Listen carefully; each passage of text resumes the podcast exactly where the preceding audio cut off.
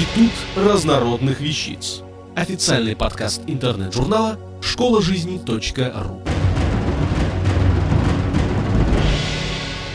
Яна Лан. Что такое любовь? Объяснение психолога. Психология относится к тем наукам, в которых многие теоретические вопросы сильно расплываются, и нельзя с уверенностью сказать, что 2 + 2 = 4. Психика человека по своей природе крайне субъективна, и поэтому любое исследование будет страдать теми или иными погрешностями, причем в сторону, к которой склоняются личные убеждения экспериментатора. Это известный эффект Розенталя или Пигмалиона, также его называют эффектом предубежденности экспериментатора. Данный эффект возникает не из-за намерения исказить факты. Экспериментатор, сам того не осознавая, может подкреплять определенные виды поведения испытуемых при изучении того или иного явления или психического процесса. И главным недостатком изучения любви является как раз то, что ее нельзя наблюдать, а можно изучать только по косвенным признакам, которые тоже воочию нельзя наблюдать, и не всегда точно можно сказать, относятся эти признаки к проявлению любви или наоборот. Но эта сложность касается всех проявлений человеческой души, и потому ученые уже давно исхитрились и, несмотря на сложности, вовсю изучают любовь. Но результаты и опять-таки различные грани изучаемого явления оказались настолько обширными, как и сама человеческая душа. Вот потому, на мой взгляд, и существует обширная путаница в понятии «любовь». Каждый автор изучает любовь со своей точки зрения и под тем углом, который представляется важным именно для него и именно на данный момент жизни.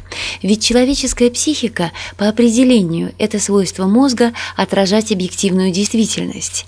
Но поскольку у всех, повторюсь, у всех людей на входе стоят личные фильтры восприятия реальности в виде наследственности, эмоций, типа нервной системы, убеждений и стереотипов и так далее, то и отражение у каждого из нас будет абсолютно различным. Это есть великий ужас, благодаря которому мы не можем найти общий язык с себе подобными, и в то же время великое благо, которое обеспечивает людям неповторимую уникальность. Но благодаря этому качеству мне представляется совершенно бесполезным искать единое определение такого сложного чувства, как любовь. Уверена, что его не существует в природе, этого общего определения. Несмотря на то, что в классической психологии есть множество замечательных научных исследований на эту тему. Со многими из них я совершенно согласна, со многими решительно нет, но на это определенно влияют мои личные фильтры. Что касается самого понятия, что есть любовь, мне представляется более правильным искать ответ для себя не вовне, а внутри. Опять-таки потому, что различные определения, данные другими, могут не иметь для каждого из вас ни ценности, ни смысла. Тогда есть вероятность до бесконечности искать правильное определение и так и не найти, потому что оно будет не ваше. Гораздо ценнее будет, если вы сделаете простое упражнение. Уединившись и побеспокоившись о том, чтобы вам никто не мешал, возьмите ручку и лист бумаги и напишите: «Для меня любовь к имя вашего партнера или партнерши – это пункт 1, пункт 2, пункт 3, пункт 4 и так далее». Это простое действие дает потрясающую возможность понять, что именно представляет любовь лично для вас. А это огромный шаг вперед в отношениях.